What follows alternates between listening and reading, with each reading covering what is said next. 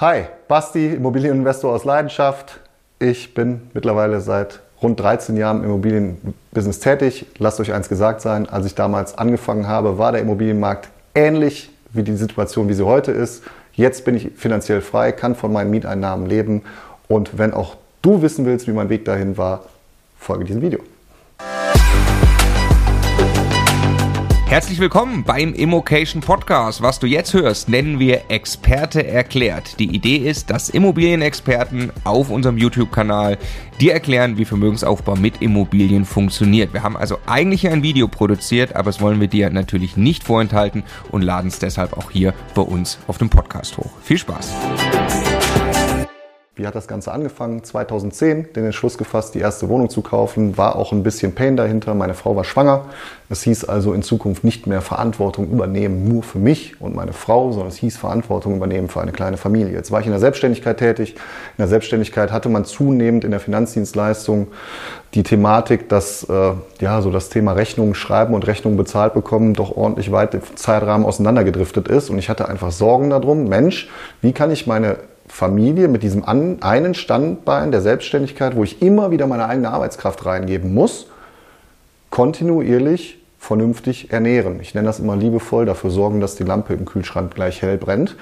Und auf der Idee fußte dann halt das ganze Thema, Mensch, lass mich mit den Immobilien befassen. Jetzt muss man bei mir fairerweise sagen, warum habe ich erst 2010 angefangen? Relativ einfach. Ich habe 2003 mit Ach und Krach eine Privatinsolvenz hingelegt. Und da gibt es sogenannte Wohlverhaltensphasen, wo man halt erstmal seinen ganzen Schuldenberg zurückzahlen muss. Und 2010 war es dann soweit, dass die erste Bank, meine Hausbank damals, bin ich immer noch sehr dankbar, mir gesagt hat, ja, du kannst mal die erste kleine Wohnung kaufen. Jetzt war es so damals, wie ähnlich heute aber auch. Da gab es eine kleine Wohnung für 27.000 Euro. Ich habe mir dann vom Konstrukt überlegt, Mensch, was brauche ich denn, um nicht komplett von der Selbstständigkeit abhängig zu sein? Und da war so meine Idee, hey, 5.000 Euro im Monat, wenn ich das irgendwo als Stütze habe aus Immobilieneinkommen, kann ich damit schlechte Zeiten in der Selbstständigkeit überbrücken. 5.000 Euro hieß für mich relativ platt, ihr wisst ja, ich bin Pragmatiker, 50 Wohnungen, 100 Euro positiven Cashflow, war bei mir dann die Zahl erreicht. Also habe ich mir überlegt, okay, was muss ich jetzt tun? Jetzt fange ich an, die erste Wohnung zu kaufen und dann in 10 Jahren hätte ich gerne 50. Also zur Bank gedackelt, Geld bekommen für die erste Wohnung, 30.000 Euro, Laminat auch erstmal selber gelegt. Super witzige Off-Topic-Story. Kam jemand zur Besichtigung in die Wohnung und ich legte da so das Laminat. Ja, schönen guten Tag, wo ist denn hier der Besitzer? Und ich hatte dann meinen Blaumann an. Sag so, ja, mir gehört die Wohnung. Ne? Also mit Anfang 30, hier Käppi noch quer hängen, sah aus wie so ein Skaterboy, sag ich mal. Nicht despektierlich, ich liebe Skateboardfahren. Ja, es kann ja nicht sein, dass Ihnen hier die Wohnung gehört. Sie legen ja hier nur den Boden. Doch, doch, mir gehört die Wohnung. War dann auch komischerweise nicht der Mieter, wie sich vielleicht einige denken können. Ja, und dann kam es, dass ich dann gemerkt habe, Mensch, diese kleine Wohnung für um die 30.000 Euro. Dann kam Mieter und hat mir dann da 250 Euro für gegeben. Total toll und die Wohnung ist schön und ja, zahle ich Ihnen 250 Euro. Und dann kam es dazu, dann kam die erste Miete. Da habe ich mir gedacht, Mensch, der zahlt mir jetzt 250 Euro. Die Rate bei der Bank waren dann irgendwie 125 Euro. Da habe ich ja meinen ersten Huni jetzt verdient.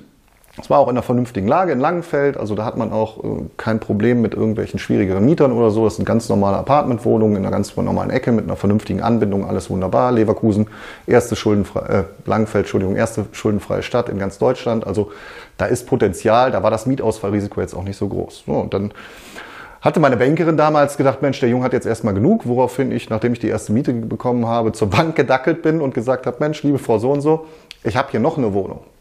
Ah, nee. Ja, warum haben Sie die denn schon wieder? Dann habe ich das wieder vorgestellt, das Modell, wie sich das rechnet. Das war dann wieder paar 30 Quadratmeter, wieder 30.000. Also im Prinzip genau das gleiche Ding wie vorher, nur in einem anderen Haus.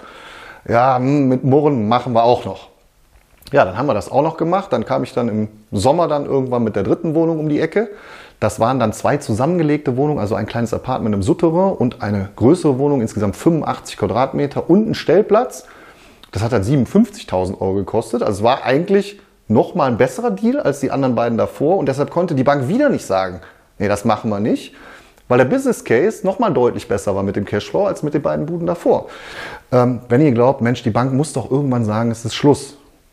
Das war bei mir in meinem persönlichen Fall nicht so und ich glaube, dass es bei vielen anderen auch nicht so ist. Wenn ihr der Bank offenkundig suggerieren könnt mit einem Track Record, ich habe ein System, ich weiche keinen Millimeter davon ab, sondern ich mache immer diese kleinen Wohnungen, immer mit dem Cashflow-Überschuss, immer das Gleiche, immer in den gleichen Ecken, alles immer gleich, dann gibt es keine Argumente mehr, warum die euch nicht mehr Geld geben sollen, ne? Oder warum man damals auch nicht mal eine 110% Finanzierung bekommen hat.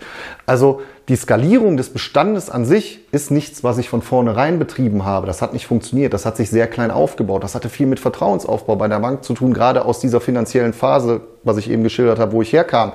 Ne, da ist nicht so einfach, dass man da mit Hunderttausenden von Euros sofort zugeschüttet wird. Aber wenn man Step für Step für Step in einem kurzen Zeitraum von 4-5 Jahren der Bank zeigt, dass es ein nachhaltiges System ist mit nachhaltigen Mieteinkünftigen in nachhaltigen Wohnlagen, dann gibt es für ein Verleihinstitut, und das sind die Banken nun mal zum größten Teil, die sind da dafür, dass sie Geld zu einem Zins verleihen, eigentlich weniger Argumente, warum sie euch nicht als vertrauenswürdig einstufen sollten. Und das ist auch genau der Punkt, wann es dann irgendwann nach hinten raus wie so ein Hockeystick skaliert. Und dann bin ich wirklich reingegangen, habe in den ersten 7 Jahren dann 40 Wohnungen aufgebaut und habe dann festgestellt, okay, jetzt bin ich im Jahr 7 noch 10 Wohnungen davon entfernt, wo ich eigentlich im Jahr 10 sein möchte. Zwischendurch kam die Bank dann auch mal und hat gesagt, Mensch, das funktioniert alles gut, du machst immer das Gleiche, also immer kleine Wohnungen, immer Cashflow positiv, immer in Ecken, die die Bank kennt, immer auch, wo ich mich auskenne, wo ich denke, dass das funktioniert. Dann sagt die Bank, Mensch, mach doch mal ein kleines Mehrfamilienhaus. Erstes 4-Parteien-Mehrfamilienhaus gekauft, dann war man auf einmal bei 44 Wohnungen und es war nicht mal Jahr 8. Und ja, ab Jahr 8 hat das dann Fahrt aufgenommen, weil ich in meiner Selbstständigkeit durch die finanzielle Sicherheit deutlich mehr Geld verdient habe, die Wohnung natürlich weiterentwickelt habe in den Mieten und so weiter und so fort, sodass die Bonität bei der Bank so gut war, dass man dann im Prinzip von Jahr 8 bis heute 200 Wohnungen durchskalieren konnte, wobei ich von den 200 Wohnungen schon wieder 40 verkauft habe in einem Co-Investment, und ja, dementsprechend stehen wir aktuell da mit rund 150, 160 Einheiten. Ich weiß es im Moment gar nicht genau, weil da geht mal was rein, geht mal was raus. Heute wieder einen Kaufpreis überwiesen für eine Wohnung. Das ist ein sich wandelnder Prozess. Ja, hat dann dazu geführt, dass ich mit 40 die 5.000 Euro Cashflow nicht ganz geschafft habe. Ich glaube, wir waren dann bei 17.000, 18.000. Wobei man da auch immer unterscheiden muss, das ist ja nicht alles fürs eigene Portemonnaie, sondern eine Faustformel ist immer 1/3 für die Steuer, 1/3 für die Rücklage und 1/3 fürs Portemonnaie. Stand heute sind wir halt bei knapp 24.000 Euro Cashflow mittlerweile, und ja, habe das Ganze aber auch ein bisschen zurückgepaced. Jetzt muss ich fairerweise sagen, gehe jetzt ein bisschen mehr noch in den Entwicklungsjob rein, in die Strukturierung der Immobilien. Ja, und das war es dann im Großen und Ganzen, mein Weg zur finanziellen Freiheit, obwohl ich das Wort eigentlich nicht so ganz mag, weil mit passiv hat das auch nicht viel zu tun, muss man fairerweise sagen. Ja? Also das, was ich betrieben habe die letzten Jahre, hat nichts mit passivem Immobilienvermögensaufbau zu tun. Das ist irgendwann ab Jahr 7 auch dahin gegangen, dass es dann ein Fulltime-Job war, und das darf man immer nicht verkennen. Ja? Glaubt nicht, ihr macht das irgendwie neben der Arbeit mal eben so. Irgendwann müsst ihr strategisch die Entscheidung treffen, solltet ihr euch strategisch die Entscheidung treffen, jetzt mache ich das Fulltime oder halt auch nur zur Altersvorsorge. Bei mir hat es ganz gut geklappt. Wobei ein Satz noch dazu, ich saß oft genug, das kann ich euch sagen, heulend auf dem Bett, nachts alleine, und habe mir überlegt, warum tust du die Scheiße überhaupt an? Ich weiß warum, von daher alles gut. Magic Moment, davon hatte ich viele, ne? Also ich saß irgendwann mal im Garten, keine Ahnung, ich weiß gar nicht mehr, welches Jahr das war, und dann kommen ja immer so bing, bing, die Miete kommt rein, und dann hatte ich irgendwann mal den Entschluss gefasst, ich fasse so meine Bankkonten zusammen, Online-Banking, ne, ist ja jetzt auch nichts, was man seit 2010, also ich habe das alles ein bisschen später begonnen, und dann guckst du so auf dein Online-Banking und denkst dir, boah krass, viele 100.000 Euro, rote Zahl, oder von mir aus auch 1 Million, was auch immer, und guckst aber auf der anderen Seite und denkst dir, boah, was ist denn das? Ich habe doch viel mehr Geld aufgenommen, und dann sitzt du in deinem Garten und es hat sich einfach alleine abbezahlt, und über die Zeit zahlt es sich immer schneller, immer mehr alleine ab, weil man halt diese Exponentialfunktion da drin hat bei einer klassischen Annuität. Also das ist für mich auch heute noch immer wieder verblüffend. Ich gehe jeden Monat in meine Excel-Tabellen rein, schreibe die neuen Restschulden rein und sitze mit so einem Grinsen im Büro. Also gleich fahre ich wieder ins Büro und nehme die ganzen Daten auf und sehe, Mensch, du hast schon wieder zig Zehntausende Euros getilgt. Und was das nach hinten raus im Long Game mit dem Vermögensaufbau, mit der Vermögensbilanz macht, das ist einfach brutal. Ja? Und da ist der positive Cashflow ja nur noch mal ein Ding on top. Ja? Also man kann sich mit diesem Thema super einfach tolle Vermögenswerte aufbauen und am Ende des Tages einfach das, was mir sehr wichtig ist, deine eigene Altersvorsorge in den Griff kriegen, um nicht abhängig zu sein von irgendwelchen gesetzlichen Renten oder sonst irgendwas. So, jetzt gibt es natürlich noch den einen oder anderen, der sagt dann ketzerisch, ja, 2010, da war die ganze Welt anders und heute finde ich das nicht mehr und das klappt nicht mehr, das ist so nicht ganz richtig. Also ja, 2010 war die Welt noch ein bisschen anders, da war das Zinsniveau niedriger als jetzt. Aber ich habe mal nachgeguckt, in 2012 habe ich exakt die gleichen Zinsen bezahlt wie heute.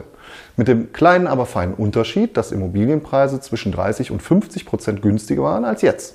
Ein entscheidender Punkt, den ihr nicht vernachlässigen dürft, ist natürlich, die Mieten haben sich sehr stark entwickelt. Also überlegt mal, wo ich früher vielleicht irgendwie in Essen, Wuppertal, wo auch immer für 4 Euro vermietet habe. Ja, da sind wir teilweise mittlerweile bei Mieten von 8 Euro.